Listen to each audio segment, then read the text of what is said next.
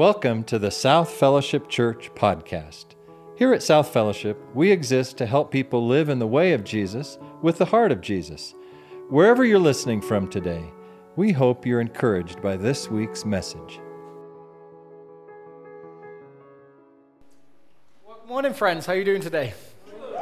So fun to welcome those guys onto staff here at South, and and fittingly for today, just a product of a lot of prayer and a lot of just uh, just work as a team. And Andrea, way to go, way to hire people. Thank you for the role that you played in that. Thank you for that beautiful introduction to them.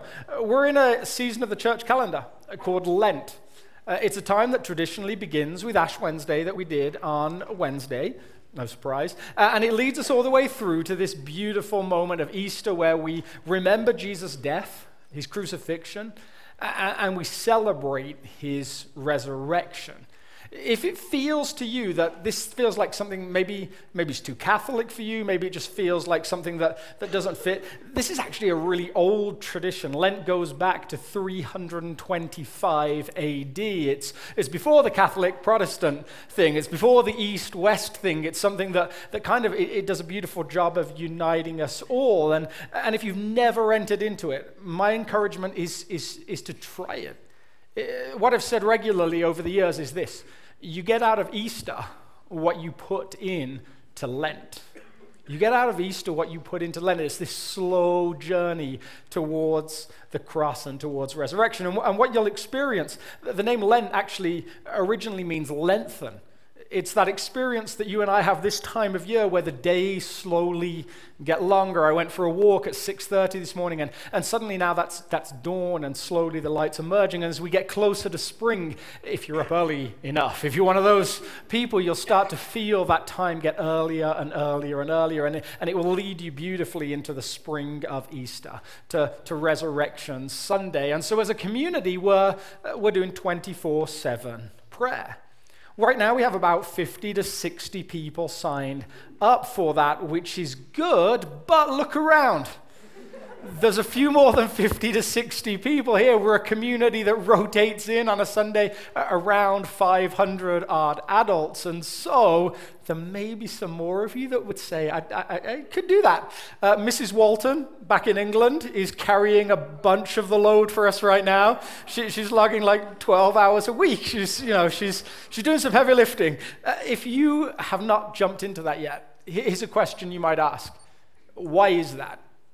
Is there a reason that I haven't entered into that yet? Maybe you're just busy. I know what that feels like. I get busy. But actually, this is something uh, that we can do beautifully as a community together as we start to pray for, yes, this place, that people would experience Jesus here. That in the midst of the things that we do, there'd be encounters with Jesus. But also for this earth, as God called us to pray in the prayer we just heard. This is His earth. We pray His will be done in this world for a year where we're going to enter into an election cycle. And I know for some of you, it's going to be a thing. We're going to feel some tension. And so, so some of you are already like, I, I got a lot of hopes resting on that. We're, we're going to pray for that. We, we've got a question about female eldership. There's lots of emotions flying around, and we get to enter in as a community and say, God, not my will, uh, but your will be done. We get to lay down and surrender in this beautiful way. It ties in perfectly with what we're talking about today. Last week, we began this short few weeks in amongst a bigger series on the Sermon on the Mount, where we're talking about Jesus' prayer, the Lord's Prayer, sometimes called the disciples' prayer. Aaron led us through these verses here. He called them the best verses in the Bible which they may be. I don't know. I don't know if I can speak to that. But he did bring this beautiful sermon articulating just the nature of what Jesus is saying here. Our Father in heaven, hallowed, glorified, honored, respected be your name. Your kingdom come, your effective will in this place, your authority on this earth, the things that you want to happen on this earth, your will be done on earth as it is in heaven. May this place that we dwell, that at times each of us would say we feel looks nothing like it should look, may it start to look like the way that you would shape it to be. That's what we heard last week. If you didn't hear it, go back and listen and dream about what that world may look like and capture this sense of what God's will on earth looks like and what it means for you and I. Uh, but for now, catch the movement that Jesus leads us through as we go from this to this. Give us today our daily bread. It's big, right, to start with. It's spatial. It's all of these things that are maybe out of our reach, out of our touch. We feel the need for it, but to imagine who God is and how he might be working, well, that, that's hard for us to get to. And then Jesus suddenly, almost like without a breath pause, brings us all the way down, without a beat, brings us all the way down to me and my bread, the thing that I need. Is there anything more earthy than that. The transition is stark, or at least it seems to be stark. And I say seems for a reason. We'll get there in just a little while. Jesus moves his prayer from big to small. It's this world and God's will and this world. And it's all the way down to small, and it's bread, this thing that humanity has talked about for now a good few thousand years. As we get into some of this and wrestle with this, we have a podcast, Aaron and I. We look very happy about our podcast on the pictures. Sometimes we're like, yeah, I'm not so sure. But it seems to, seems to scratch an itch. And so if you want more of a dialogue, we invite you to just log in with us every week and just hear some of, uh, some of the ways we can reiterate things we wished we'd said uh, on Sunday morning, things we thought we'd said and didn't say, things you thought we'd said and we thought we didn't say, and all of those different things. Come join us in that. It's, it's a fun thing to participate in. Give us today our daily bread. The simplicity of this prayer is beautiful. It's for the base need of humanity. But, but coming from where we've been, we've come from, as I said, all these images that we may struggle to capture. It can be reduced down to just stuff. It can almost risk coming down to something like this. This is Oliver Twist presenting his bowl, saying, Please, sir, I want some more. I want some more. I need something. When people were interviewed about the subject of prayer, they were asked, What, what are the sort of things that you pray for? What do you ask God for? Only 37% of people down in the middle said, I pray about God's greatness. I pray the thing that we started with. My Father, our Father in heaven, hallowed be your name. May your kingdom come. Only 36% of people said those were their reflections in prayer. 82% said they prayed for family or friends. Jesus tells us to do that in different places. And 74% of people said, I, I pray for my own problems, my difficulties, my sense of felt need.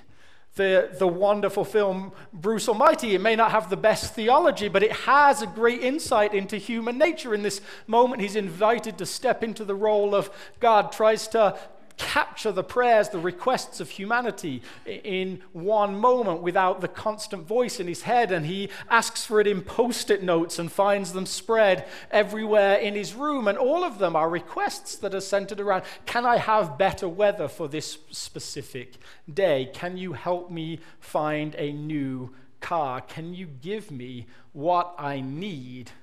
That was the focal point of prayer. And perhaps you wrestle with that too. But Jesus was speaking to a society, well, they knew what it was to go without bread. This was a society where a couple of days off work could mean disaster, could mean that you eventually starved as a family. We don't live there. In this society, when a plague hit, it meant that thousands of people died simply because there wasn't now food to be had. There was no work to be done and now food to be eaten.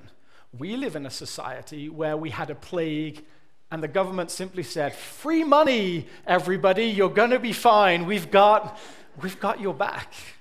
It's a different world. And we sometimes find it hard to put ourselves into that world. What does it mean this give us our day, our daily bread, to a person who has never known the absence of bread. To a person that's never known the absence of bread. Uh, just as a test, I decided to find out how many supermarkets, knowing I had some money in the bank, not lots, but some, enough for bread, I decided to look and see how many supermarkets were within a short radius of my house. I have at least 25 supermarkets that are within two miles of my house. Bread is not a problem. So, what does this prayer mean for someone like me who would say, I don't want for bread? I don't want for bread. Maybe if you're like me, you then try to figure out well, what are my felt needs? What can I bring to God that I feel like I, I need to, to survive, perhaps to, to be content in this world, to prosper in this world? And maybe that's what we put into this verse, and we'll wrestle in a moment with what Jesus actually said. Perhaps your prayer is for I need a second car for our family. And maybe you're provided with one. And maybe it looks like this. Is that daily bread? Perhaps you'd say, oh, if I was praying for a second car, I'd be hoping for more. I'd be hoping for something more. This is the 1998 Toyota Corolla that was described in these terms in a advertisement I found. You want a car that gets the job done? You want a car that's hassle-free? You want a car that literally no one will ever compliment you on? well, look no further. The 1999 Toyota Corolla. Let's talk about features. Bluetooth? Nope. Sunroof? No. Fancy wheels? Nope. Rear view camera? Nope. But it's got a transparent rear window and you have a neck. Interesting facts. This car's exterior color is gray, but its interior color is gray. In the owner's manual, oil is listed as optional. When this car was unveiled at the 1998 Detroit Auto Show, it caused 2,000 attendees to spontaneously yawn. The resulting abrupt change in the air pressure inside the building caused a partial collapse of the roof. Four people died. The event is chronicled in the documentary Bored to Death The Story of the 1999 Toyota Corolla. Perhaps it was a great car back then, but today is that when you say, God, I need a car, I need a second car, I need a vehicle to drive around in. Is that what you're praying for? Or are you praying something more specific? God, can you not provide me with a 4Runner? Give me a 4Runner and I will run hard for you, Jesus. I worked really hard on that joke. That was like half my study time. I actually chuckled out loud in my office when I came up with it. For whatever reason, as humans, we have desires for different things, and some of our desires are actually somewhat on the face of them absurd. We desire often for perpetual wealth, surprising wealth, not wealth that we've earned, not wealth that we've built, but wealth that was given to us out of nowhere. It's the Count of Monte Cristo scene where he discovers the ancient wealth of the family that he's come to know and, and goes on to live in this extravagant way. Sometimes, if we're honest, our prayers for daily bread are not much different to this. It's prayers that God would, as, it was articulated in that list, prayers that God would give us financial security far into the future, even that He would give us financial success. Here's my suspicion, though, with Jesus' prayer and where He'll lead us. I would suspect that this is true. Daily bread is not a synonym for daily desire. Daily bread is not a synonym for daily desire. And so, the topic that we are going to try and cover fairly quickly, so we can process this together, is this What does Jesus say, and how can we pray like him? Because that's the goal. That was his first listener's goal. That was his disciples' goal. Lord, teach us to pray like you pray. We want to copy you. There was something, as Aaron articulated, uh, articulated last week, something beautiful about the way Jesus prayed, and we want to do the same. So, what does Jesus mean by bread? Give us today our daily bread. What does Jesus mean by bread? Well, bread is interesting because it could be just physical. The Greek word arton could mean just a loaf of bread. Give us the very thing that we subsist on. This was a society that lived almost exclusively on bread. Occasionally there was meat, occasionally there was fish, but there was always bread. It was made daily, and it was the basic level of existence. For most people listening to Jesus, their minds would instantly have gone back to a story in a book called Exodus, a story at the time that was 1500 years old. This group of people were out in the wilderness, in the desert, and they have a story of miraculous provision of physical bread. I will rain down bread from heaven for you. The people are to go out each day and gather enough for that day. In this way, I will test them and see whether they will follow my instructions. On the sixth day, they are to prepare what they bring in, and that is to be twice as much as they gather on the other days. In this culture, there was a story that said at some point in our history, God provided for our daily needs, and He did it repeatedly for 40 years. That was history, that was their story. And yet, there's also a conversation, especially through Jesus, especially in the New Testament, around bread being not just physical, it's also spiritual. Prayer in this, prayer, bread in this prayer could be physical, could be spiritual. Jesus himself says in John 6:35, "I am the bread of life. Whoever comes to me will never go hungry." There's a beautiful tension there that we're just left unclear on. Seems like a lot of the language is around physical, but there's perhaps this spiritual thing to be aware of. But what does he mean by daily?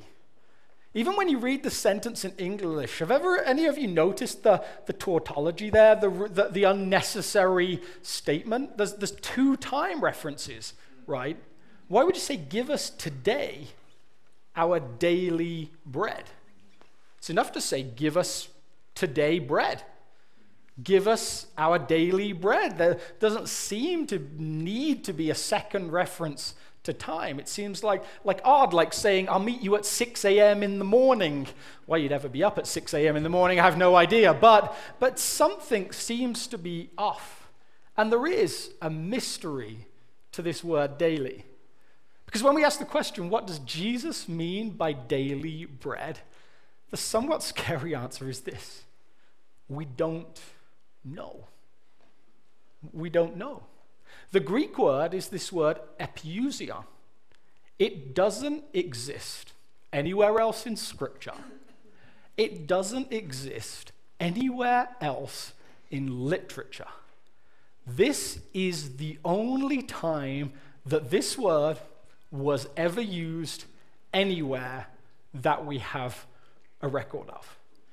Just to give you a sense of how hard that makes it for a translator to, to translate something.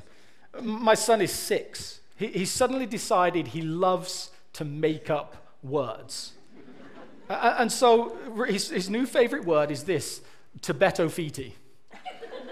It means whatever, it might be two words, I don't know. It, it, means whatever he wants it to mean. It just is a way of just being goofy. So if I say to him, What do you want for lunch? He says, Tibeto Fiti. It can be a noun, it can be a verb, it can be an adjective, it can simply be anything. As a parent, that's very convenient because then I get to decide whatever it means. And so when I say, What do you want for lunch? and he says, Tibeto fiti, I say, Turkey and pesto. Great, thank you. It's really helpful. But the word epiousion, in some ways, we have as much information about its meaning as we do about the word Tibeto fiti. In the second century, Origen of Alexandria, an intelligent man who had written extensively on the New Testament, said this We don't know what it means. I'm paraphrasing somewhat, but, but the simple truth is, it's so difficult to know exactly what it means. But we do have a couple of traditions that help us. But just to know before we get into those traditions, this is like going back, say, George Washington had used a term. Perhaps he'd said something mean about King, King George, as, as was his one. And perhaps, perhaps nobody knew what that term meant. And perhaps a Harvard scholar, maybe 100 years later, said, We don't know what that word meant. When we wrestle with what it means, what this word for, for daily means, it would be somewhat like someone from our time saying that we knew better than the scholar who lived right next to that period of time. It's complicated could mean a few different things. Some people said, no, it's definitely a time reference. Definitely references time, even though time was already brought up in the sentence. And some people said it means today's bread. Give us today the bread for today. Other people said, no, no, I agree, it's a time reference, but it actually means tomorrow's bread. When we go to bed, we pray and we say, God, give us what we need for tomorrow. Give us tomorrow's bread. But other people said, no, no, it's not a time reference at all. It's, it's an amount. It's a number on bread. It's the, the amount of bread that you should need. And so these people had a couple of options as well. The bread we need to stay alive was one of those options, the absolute bare minimum, just enough to subsist on, whatever that might be for you and your family. And other people were a little bit more generous than that. Some people said, no, it's more, it's more than just to stay alive, but it is the bread we need. It's, it's enough. It's no lack. It's more than just survival, but it's something. So we might ask the question again what does Jesus mean by daily bread? Because that's important in figuring out what he would have us to pray. And when you look through all of the options, when you look through all of the ways that they got those ideas, what you might say is this the heartbeat of Jesus' prayer seems to be this Give us the bread that doesn't run out to sustain us. That ties it concretely back to the story that most people would have reflected on. There was a provision of God for 40 years, and, uh, and the heartbeat of this prayer is God, help me to trust you that you will provide continually for me and my day to day needs. Think about one of the big emotional weights of being an adult human being. Isn't it this? At some point, the, the stuff might run out. At some point, there might not be enough. What if I retire and Social Security doesn't, doesn't come through? What if the 401k runs out? What if I get sick and can't work anymore? Isn't that some of the emotional weight? What if prices keep going up and we just can't afford anything? What if we get priced out of the market and feel like we have to move? What if our rent is raised? What if eggs become as extortionately expensive as they were last year? All of those different things. Isn't that the weight that lots of us feel? How will I provide for me and the people around me? That's the prayer Jesus seems to invite us to pray. Doesn't seem to be is that the car isn't good enough, I'd like a better one. Although you can pray that prayer. Doesn't seem to be the house isn't what we wanted it to be, or we've kind of fallen out of love with it. We need, we need a bigger yard. Doesn't seem to be those sorts of things here. It seems to be God, would you keep me and sustain me? A way you might say this uh, is this the prayer is for bread, not for cake. The prayer is for bread, it's not for cake. And importantly, the prayer is for ours, not for mine. It's for ours, it's not for mine. I would suggest Jesus beautifully invites us into this idea that we are praying with kingdom minded contentment. Now, if you're visiting and you were hoping that this might be a prosperity church you could join, you may now be at a point where you're like, oh, that may not be this place. If the parking lot wasn't enough to tell you, uh, then now you've heard it directly from me. We own a strip mall, not a multi million dollar building. This is what Jesus seems to invite us into kingdom minded contentment. I'm going to unpack that for you, but a question that might occur to you is this Why would I want this? Why would I want this? I have more than this now. Life looks pretty good right now. I love my house. The cars are great. The college fund is full of money, or the kids have gone to college and there was money left over. The 401k could survive me into the next 20 or 30 or 40 or 50 years. I'm good. Why would I pray something like this? Why would I pray, a, a prayer that, that's centered around this dangerous idea? And I love that Jesus, he doesn't hold anything back. He shares this with us before we even get to pray. Your Father knows what you need of before you ask Him. What's the challenge? What's, what's the hard word behind this? Well, He knows what you need. That's, that's good news. The bad news is He also knows what you need. He knows what you need it doesn't talk here about want, it, it simply talks about need. That, that, that's a hardship. Why would we enter into this? Well, actually, over the years, many people have seen the wisdom behind uh, the kind of invite Jesus makes to of being provided for without necessarily getting everything you want. In Proverbs 30, we read this Keep falsehood and lies from me. Give me neither poverty nor riches, but give me only my daily bread. Otherwise, I may have too much and disown you and say, Who is the Lord? Or I may become poor and steal and so dishonor the name of my God. A good 800, 900 years before Jesus, someone had written something that said, I'm weighing up these two things. Riches may not be good for me, poverty is not good for me. God, can you land me by your grace and mercy somewhere in the middle of those two things? Don't let me end up on either side. When we move deeper and deeper into riches, the risks are evident. Arthur Gish said, We spend time buying things we do not want to impress people we do not like. That's the danger of the need for more and more and more. I don't know how many of you tracked with this story. This was in California. This is Escondido Beach up around the Malibu area. These are people that live in paradise. They have this beachfront property that overlooks the beautiful Pacific Ocean. They get to walk out of their back door and, and they get to call that home. But the problem that became evident was this it wasn't enough. It wasn't enough that they got to walk out into paradise they needed nobody else to be able to do it. So slowly they began to shut off as many beach accesses as they could and said, Nobody gets to walk here. When you walk on a beach in California, the wet sand is up for grabs, but the dry sand belongs to somebody else. As human beings, we seem wired to say, That's not enough. I need more than that. that that's not enough. I need more than that. We keep spending time, spend, our time buying things we do not want to impress people we do not like.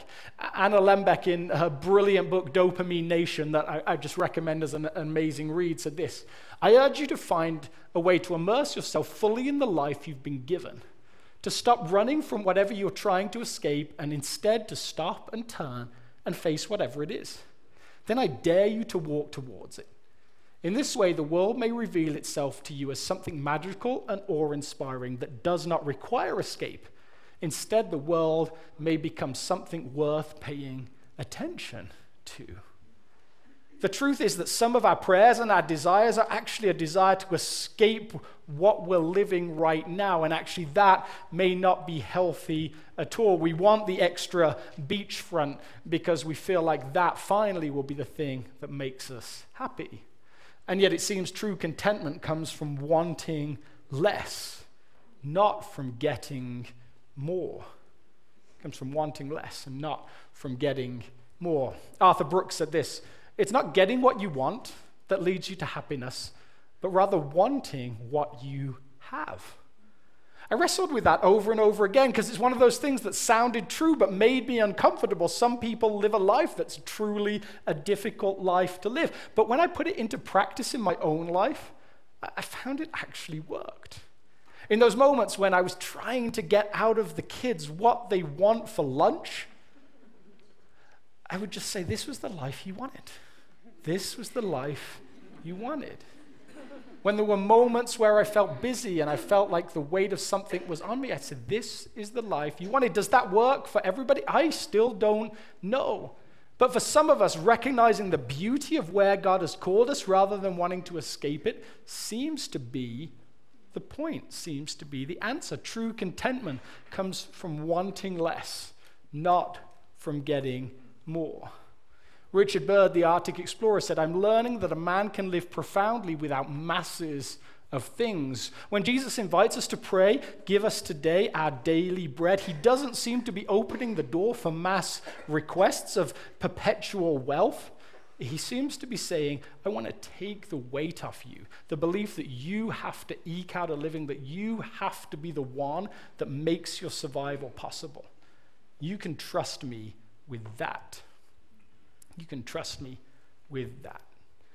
In his letter to his friend Timothy, Paul said, But godliness with contentment is great gain. For we brought nothing into this world, we can take nothing out of it. But if we have food and clothing, we will be content with that. Those who want to get rich fall into temptation and a trap and into many foolish and harmful desires that plunge people into ruin and destruction. Into ruin and destruction.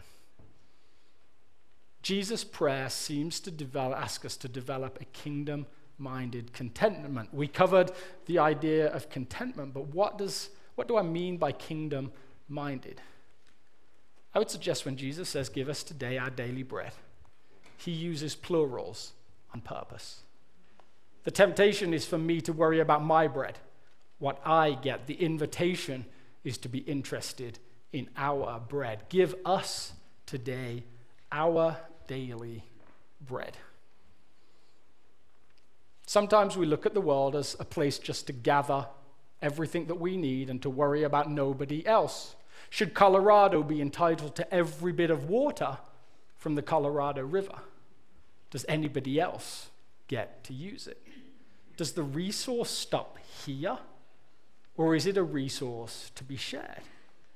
If you're like me, the focus can be so much on I've got to get mine that everybody else kind of gets pushed to one side.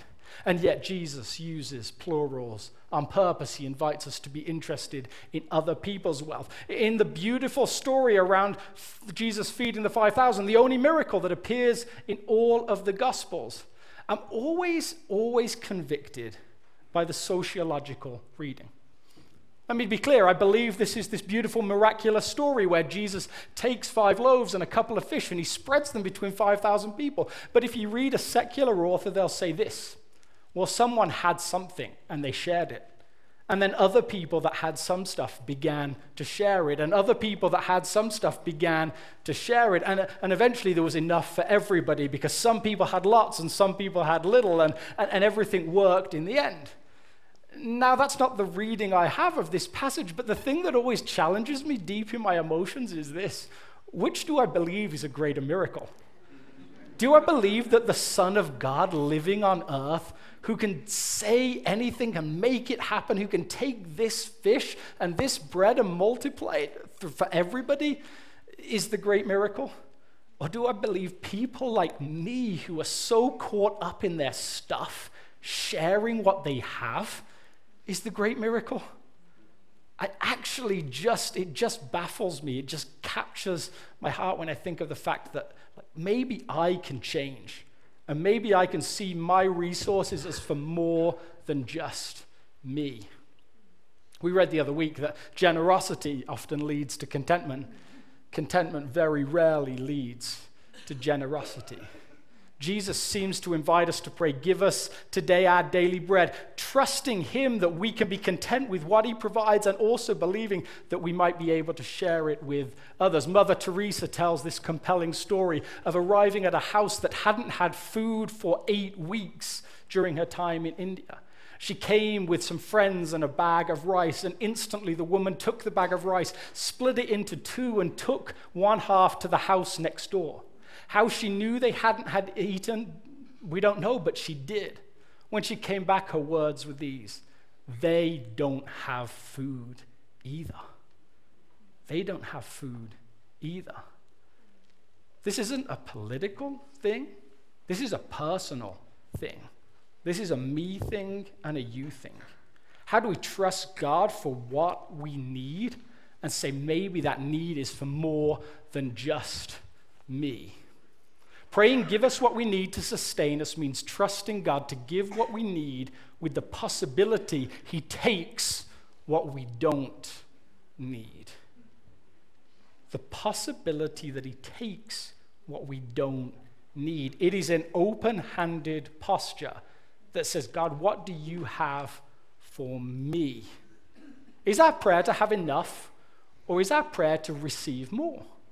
Is our prayer for our personal prosperity, or centered on us all receiving bread?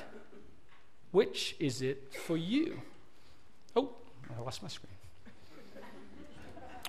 When I said at the beginning that I felt like there was a big shift between what we learned last week and what we're learning this week, I wonder if that's true.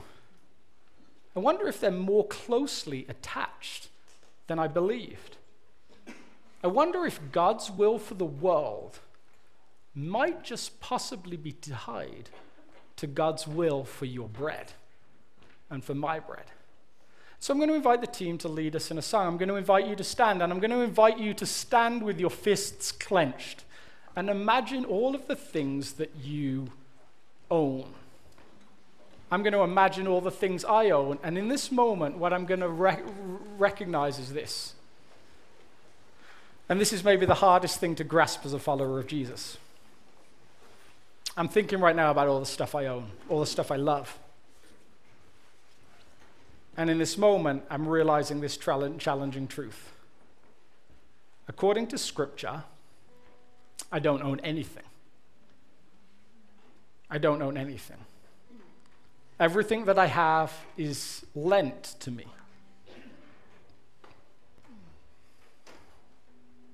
It's not mine. It belongs to the God of heaven and earth who says, All things are mine. And I'm remembering that I'm taught to pray, God, your will be done on earth as it is in heaven. And I'm faced with the terrifying possibility that God's will for this earth may be deeply connected to his will for my stuff, for my bread. And as we sing this song, I'm going to invite you to do something that I actually think is far more courageous than it might seem. With your fists clenched for a moment, holding all of that stuff, I'm going to invite you to open them and acknowledge to the God of the universe that the bread in your fists isn't yours, it's His. And the unfortunate truth for you that I have is this, and for me, because I don't like this truth particularly at times. If you want to follow Jesus, there is no other way to live than this. He does not make you an owner, He makes you a steward. That means the more that you have, the harder this is to do. I used to charity fundraise and I would go knocking on doors. And what I found was this that the poorer people were more generous because they had less to lose. The richer people had good ways to give, they had structures, they had systems. But the poor people had nothing to lose. And so, if God has entrusted you with great wealth, then praying, Give me today my daily bread give me the bread that doesn't run out, that sustains, is fundamentally a dangerous prayer to pray. So, God, with all the courage that we can muster, we pray these words. Let's pray the Lord's Prayer together. Our Father, who art in heaven, hallowed be your name. Your kingdom come, your will be done on earth as it is in heaven. Give us today this daily bread, and forgive us our sins as we forgive those who sin against us. And lead us not into temptation, but deliver us from evil. Amen. If you've been touched by this ministry and you want that to spread to others, you might consider partnering with us financially. You can give online at southfellowship.org/give. Thanks for listening and have a great rest of your day.